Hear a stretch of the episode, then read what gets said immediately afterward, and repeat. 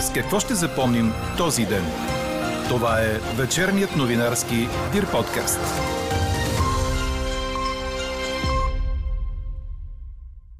За предстоящата зима най-добре е да се обърне внимание на мерките, които ще намалят потребяването на природен газ. Най-ефтиното синьо гориво тази зима ще бъде спестеното. Ако намалим потреблението и търсенето, ще намалим и цените за всички потребители в страната. Останете с подкаст новините, за да чуете още от коментара на енергийния експерт Антон Иванов. И още от темите, които ще чуете. Сколко ще поскъпне газа за август, ще знаем до дни. Междувременно спря транзитът на руски петрол за три европейски страни. Облегчават част от COVID мерките в София. Серина Уилямс обяви официално, приключва професионалната си спортна кариера след откритото първенство на САЩ. Говори Дирбеге. Добър вечер, аз съм Елза Тодорова. Това са подкаст новините от деня на 9 август. В сряда ще е захладне с няколко градуса и дневните температури в повечето места ще бъдат от 28 до 32 градуса. След обяд на места в западната половина на страната ще превали и прегърми, според прогнозата на синоптика ни Иво Некитов. Предприятията, направили усилия да намалят потреблението на природен газ, би следвало да се компенсират и те биват подкрепени през различни програми, включително през плана за възстановяване и устойчивост. Тъй като обаче прилагането на плана се забави, този тип подкрепа ще има роля евентуално следващата зима, обясни за подкаст новините Антон Иванов от Българския енергиен и минен форум и консултант на КНСБ по енергийните въпроси. Що се касае до тази зима? Ние трябва много по-сериозно да обърнем внимание на онези мерки, които могат да доведат до намаляване потреблението на природен газ, независимо от това дали то е на базата на преминаване към по-ефективно производство или към ограничаване на производството. Но в тези случаи, когато това е доброволен акт на економически субекти, държавата би следвало да подпомага тези предприятия във връзка с техните усилия да намалят потреблението на природен газ, защото най-ефтиният природен газ тази зима ще бъде спестеният природен газ. Тоест, когато намалиме потреблението и търсенето на пазарите на природен газ, ние ограничаваме и намаляваме цените общо на природния газ за всички потребители в страната. Отражението на исканото от Българ газ поскъпване на синьото гориво с 60% за август, в който месец потреблението не е много високо, няма да е голямо, но последващо задържане на тази висока цена би било критично за економиката, а потребителите ще го усетят по две линии. Едната е потребителите крайните, които по един или друг начин ползват природен газ или пряко, или през централизираното съндяване за отопление, но също така и потребителите на стоки в България, тъй като очевидно цените ще продължат да се покачват поради повишените разходи за природен газ. Очаква ли ни наистина студена зима? Ако имаме продължително застудяване, каквото имаше да речеме 2017 година, то това би се отразило много тежко, ако не бъдем подготвени за такова събитие. Целият разговор с енергийния експерт Антон Иванов ще чуете в края на подкаста, заедно с резултата от днешната ни анкета. Заради цената на газа очаквате ли компенсации от държавата? А дали поскъпването на синьото гориво наистина ще бъде с 60% за август, ще знаем в петък. Тогава ще обяви решението си Комисията за енергийно и водно регулиране, каза днес председателят и Иван Иванов. На открито заседание беше обсъдено предложението на Булгаргаз, като общественият доставчик бе критикуван от Иванов, че е трябвало да бъдат готови за спиране на доставките на руски газ, че не е извършен публичен търг за април и май веднага след спирането на доставките от Газпром Експорт, както и заради забавеното заявление за нова цена за август. От своя страна изпълнителният директор на Булгаргаз Людмил Йоцов предупреди, че интерконекторът с Гърция може да не заработи през октомври, и че тъй като всички в момента преговарят с Азербайджан, не може да се разчита на допълнителни количества на по-добри цени. Въпреки това Йоцов е оптимист. За септември има договорени количества втечнен природен газ и се надява за октомври, ноември и декември също да бъдат осигурени нужните количества. На този фон доставките на руски петрол за Унгария, Чехия и Словакия през Украина бяха прекратени, Руската компания Транснефт обяви като причина, че плащанията за транзитните такси не могат да бъдат одобрени заради европейските санкции. И към новото по темата Русия-Украина, Съединените щати обявиха, че ще предоставят нова оръжейна помощ за Киев на стойност 1 милиард долара, което е най-големият пакет от началото на войната, докато руските войски продължават междувременно да напредват бавно в Донбас. Остават сериозни и рисковете заради ситуацията около запорожката АЕЦ, за атаката над която Русия и Украина си разменят взаимни обвинения. Служебните министри на правосъдието Крум Зарков, на земеделието Явор Гечев и на туризма Елин Димитров представиха приоритетите на своите ведомства. За Крум Зарков те са пет, единият от които е изграждане на нов затвор по норвежкия механизъм. На първо място законите по Националния план за възстановяване и устойчивост. България се е ангажирала по плана много от тези закони да бъдат прияти до края на тази година. Парламентът ще бъде конституиран през месец октомври и няма да има много време за да изпълни това изискване. Втори приоритет. Днес влизат в сила последните изменения на закона съдебната власт, с които на европейските делегирани прокурори се предоставя администрация. Качеството си на народен представител аз имах честа да подпомагам процеса по приемането на закона и сега е много важно да започнем и неговата ефективна реализация. Следващ приоритет. В следващите седмици е крайно наложително да се направи решителна крачка за реализирането на проекта за строеж на нов затвор. България отчаяно се нуждае от такъв от години. Той е залегнал в концепцията за наказателната политика на държавата и по него можем да се възползваме от десетки милиони по линия на норвежкия механизъм. Четвърти приоритет. Създаване на съвет за криминологически изследвания към Министерството на правосъдието. България е единствената страна в ЕС, в която такъв съвет не функционира, макар че страната ни има с какво да се гордее по отношение на науката криминология. Последно, но не на последно място, темата Шенген. През последните години в обществото ни затихна тази тема, а това е въпрос с огромно значение. Огромно практическо значение за всеки български гражданин и много важно политическо значение с оглед още по-дълбоката интеграция на България в Европейския съюз. Служебният земеделски министр Явор Гечев пък успокои, че реколтата от зърно е добра, не се очаква кризисна ситуация с пшеницата и няма да има проблеми с изхранването на българите. Имало обаче забавяне на добива на дървесина заради поскъпването на горивата. Но през седмицата ще бъде изготвен план за увеличаване на добива, за да може хората да имат дърва за огрев през зимата. Друг въпрос, който е изискал бърза реакция е капитан Андреево, където по думите на Гечев към момента няма чакащи камиони, а още от първия ден на правителството се работело по казуса. Почти е преодоляна и хакерската атака срещу Българската агенция по безопасност на храните, като 85% от административните услуги на агенцията са възстановени. За служебния министр на туризма Елин Димитров пък приоритет в момента е спешното осигуряване на една допълнителна линейка за всеки черноморски курорт. Ще бъде изграден и координационен център за спешна помощ на Българското Черноморие, който ще се намира между Бяла и Бургас, каза още министър Димитров, който е обсъдил въпроса с колегата си в Здравното министерство Асен Меджидиев.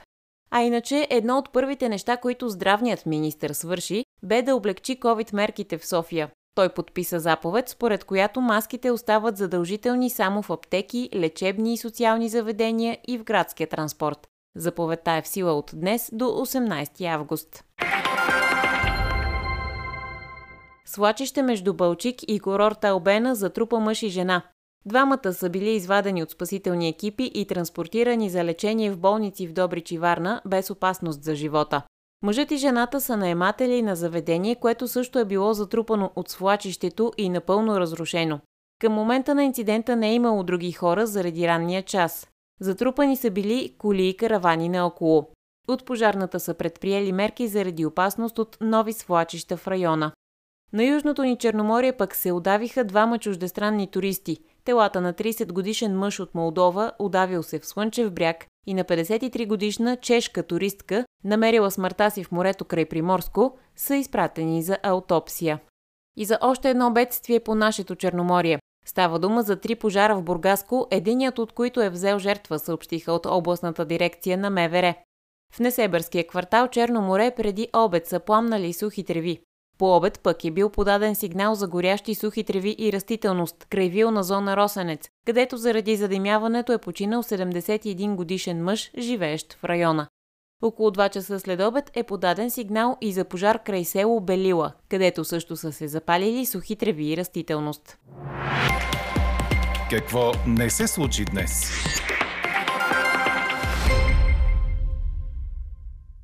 Въпросът за съхраняването на машините за изборите от държавата отново бе повдигнат, но за сега те остават в частен склад, охраняван от МВР. Президентът Румен Радев проведе работна среща с представители на институциите, отговорни за подготовката и провеждането на изборите през октомври, на която се обяви за повишаване доверието в машинния вод и за активна информационна кампания за машинното гласуване. Машинното гласуване доказа своята ефективност за драстично намаляване на недействителния вод, както и на броя на сгрешените и манипулирани протоколи, допринесе и за намаляване на купения вод. Необходими са обаче ясна методика и публични и прозрачни действия, които да дадат увереност на партиите и гражданите в липсата на каквито и да са манипулации по машините на всички етапи от подготовката и провеждането на изборите. От съхраняването на машините, през зареждането на софтуера и ключовете, до транспортирането, гласуването и отчитането на резултата. Председателят на Централната избирателна комисия Камелия Нейкова припомни, че съхранението на машините е ангажимент на Министерския съвет, но държавен имот за това не е осигурен. Директорът на Комисията за защита на потребителите Иван Френкев предупреди, че в момента комисията работи под политически натиск. Според него Министерството на економиката и индустрията спира работата на комисията с цел да се дискредитира предишното управление. Френкев изтъкна, че благодарение на бързите действия и осъществени проверки на инспекторите в КЗП, продажбата на райски газ е била ограничена, но в сигнал до инспектората се е споменавало, че комисията не е компетентна да извършва такива проверки. Освен това, от Министерството на економиката и индустрията съобщиха за получен сигнал за масови уволнения в КЗП и назначение на ключови позиции без провеждане на конкурс. Проверката в ръководената от него комисия Френкев нарече безпредседентна. Той е уверен, че комисията си е свършила работата стриктно. Припомням ви, че Иван Френкев беше назначен на поста от Корнелия Нинова, която пък уволни настоящия министр на економиката Никола Стоянов като председател на борда на директорите на ВМЗ Сопот. Около 1600 нови свободни места в детски градини в София ще бъдат обявени в сряда, съобщи пред журналисти кметът Йорданка Фандъкова, която посети новоизградената 116-та детска градина Мусала на булевард Пушкин 2 в район Витуша. Детското заведение е за 5 групи, 4 градински и една яслена. Кметът поясни, че тези 1600 нови места са се пазили до последно за децата с специални образователни потребности, но тъй като няма записани деца, местата се трансформират. Над 170 остават в резерв, за да се гарантира място в детска градина за всяко дете с специфични потребности, посочи столичният кмет. В момента в София се изграждат общо 25 детски градини, а ремонтът на 12 трябва да приключи до края на годината. Четете още в Дирбеге! Сирина Уилямс официално обяви, че приключва професионалната си спортна кариера след откритото първенство на Съединените щати, предаде Корнер. Последният турнир от шлема за сезона стартира на 29 август, като той ще е последен и за една от най-великите спортистки в историята изобщо. Освен това, US Open е последният шанс за Серина да достигне постижението на Маргарет Корт от 24 титли в шлема което тя толкова дълго преследваше, но изгледите това да се случи не са големи. След миналогодишния Уимбълдън Серина прекара повече от година далеч от корта, а новината за нейното отпадане идва часове, след като тя постигна първата си победа от над 14 месеца насам. Малко повече от месец преди 41-я си рожден ден, голямата шампионка използва профила си в Инстаграм, за да съобщи новината. Макар последните години след раждането на нейната дъщеря да не бяха сред най-успешните за серина на корта, в продължение на над 15 сезона тя брутално доминираше в женския тенис. Американката спечели 23 титли от шлема, 4 златни олимпийски медала с сестра си Винас, а общата и бройка титли от ниво ATP е 73. Чухте вечерния новинарски Дир подкаст. Подробно по темите в подкаста четете в Дирбеге.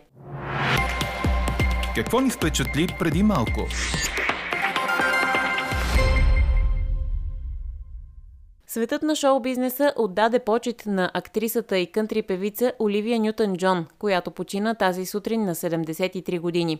Партньорът и в Брилянтин, филмът, който я направи световно известна, написа в Инстаграм ти направи нашите животи толкова по-добри. Твоето въздействие бе невероятно. Отново ще бъдем заедно за винаги. Твой от първия момент, в който те видях и за винаги. Твой Дани, твой Джон, пише Джон Траволта. Певецът Род Стюарт пък я нарече перфектната дама, великолепна, с страхотна уравновесеност и австралийска изтънченост. И сподели, че тясното и черно облекло в брилянтин го е вдъхновило за неговата «Мисля, че съм секси» ера. Телевизионната звезда Опра Уинфри пък казва за Оливия Нютън Джон, че нейната позитивност е била заразителна.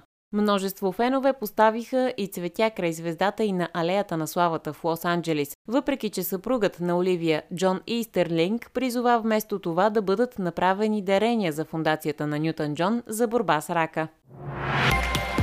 Каква я мислехме, каква стана? Заради цената на газа, очаквате ли компенсация от държавата, ви питахме днес. 91% от отговорите в анкетата ни са не. Предприятията, направили усилия да намалят потреблението на природен газ, би следвало да се компенсират и те биват подкрепени през различни програми, включително през плана за възстановяване и устойчивост. Тъй като обаче прилагането на плана се забави, този тип подкрепа ще има роля евентуално следващата зима, Обясни за подкаст новините Антон Иванов от Българския енергиен и минен форум и консултант на КНСБ по енергийните въпроси. Според него най-адекватно е да се стимулира намаляване потреблението на синьо гориво. Ето какво още каза той. Във връзка с разглежданата цена от енергийния регулатор на газа, моя въпрос към вас е какво очаквате да бъде отражението на тези 60%, които Българ газ иска по скъпване? Трябва да поясним, че тези 60% са само за един месец август, при който има едно относително ниско потребление на газ. Т.е. отражението не би трябвало да е високо, но от бизнеса вече определиха, че едно последващо задържане на тази висока цена вече е критично за економиката ни и много индустриални обекти могат да спрат своята работа. От гледна точка на топлофикационните дружества, задържането на едни такива високи ценови нива вероятно ще доведе до искане за промяна на цените за топлинната енергия, за да се компенсира скъпият природен газ. И в крайна сметка ще бъдат засегнати потребителите, крайните. Ами да, по две линии. Едната е потребителите крайните, които по един или друг начин ползват природен газ или пряко, или през централизираното съндяване за отопление, но също така и потребителите на стоки в България, тъй като очевидно цените ще продължат да се покачват поради повишените разходи за природен газ. При тази ситуация, според вас, може ли и трябва ли да има компенсации и за предприятия, и за потребители съответно? Въпросът за компенсациите е третиран доста често, включително документи на Европейската комисия, но съветите винаги са били компенсациите да бъдат насочени избирателно към тези потребители, които са изпаднали в затруднение или да заплащат сметките си, или да произвеждат стоките, с които те се занимават. До сега в България се прилагаше един общ подход за компенсиране, основно на електрическа енергия, но и на природен газ, което беше горе-долу равно за всички. Независимо от това дали те са на печалба, дали са на загуба, се разпределяха някакви суми. Това обаче е доста неефективно.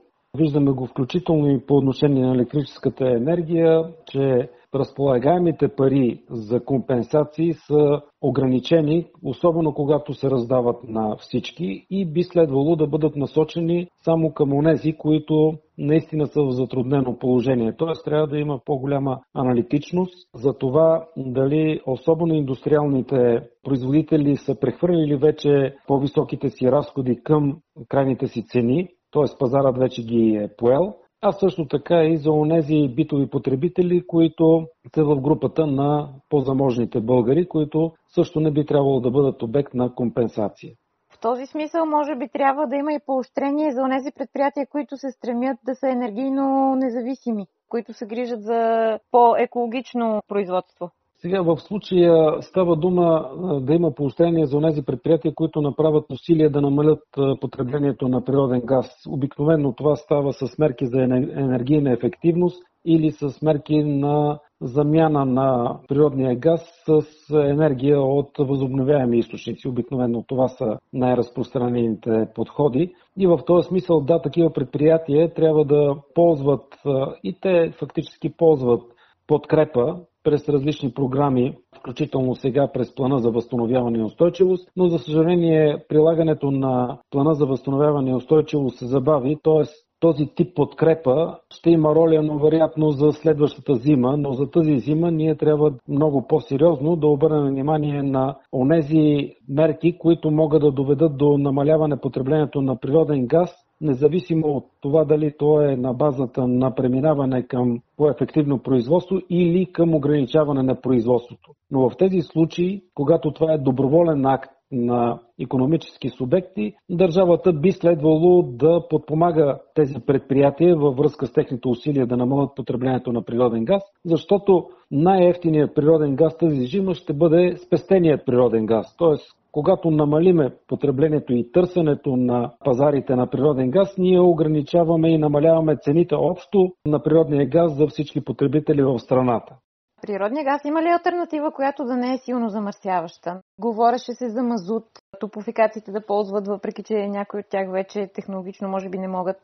Вижте, в някои съоръжения топлофикациите може да се ползва мазут, може също така да се ползва и дизелово гориво. Това вече се предлага в Германия, в Гърция, но наистина тези две альтернативи са свързани с влушаване на екологичната картина, въпреки че не може да говорим за някаква токсичност или много силно замърсяване, но във всички случаи говорим за влушаване на екологичните параметри. Когато сме в криза, би следвало екологосъобразното производство да не е с такъв висок приоритет.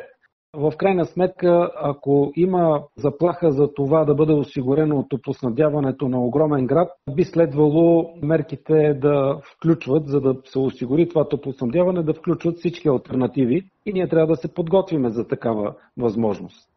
В предизборна ситуация се размята често страха, че ни очаква студена зима. Извън политическото говорене по тази тема, очаква ли ни наистина студена зима? Студената зима е метеорологичен феномен и аз не мога да се ангажирам с прогноза, но ако имаме продължително застудяване, каквото имаше да речеме 2017 година, то това би се отразило много тежко, ако не бъдем подготвени за такова събитие. Отново и Европейската комисия обръща внимание, и Международния валутен фонд, и Международната енергийна агенция обръщат внимание на страните, че има възможности и те трябва технически, така че да се направи подготовка на време, сега през лятото и в една ситуация на продължително застудяване и ограничени доставки на природен газ, първо да се премине към альтернативно гориво, второ да бъде осигурено доставките на гориво и енергийни ресурси към избрани потребители, които са приоритизирани по ясен път. В България за сега това все още не се прави, което ме безпокои. А според вас трябва ли да се върнем към доставките от Газпром с оглед на това, което сме достигнали по темата диверсификация към момента? Ще се справим ли без подновяване на договора с Газпром? Газпром се показа като ненадежден доставчик и дори да бъдат възстановени по някакъв начин доставките в началото на сезона, това не означава, че те не могат пак да бъдат спрени. Тоест ние с Газпром трябва да продължаваме да водиме комуникация за продължаване на доставките, които са ангажимент по текущия договор, но не би трябвало да разчитаме съществено на този източник трябва да разглеждаме с приоритет другите възможности за доставки на газ и, както казах, с приоритет да разгледаме възможностите за ограничаване на потреблението на природен газ. Така приключва днешната ни анкета. Новата тема очаквайте утре в 12. Приятна вечер!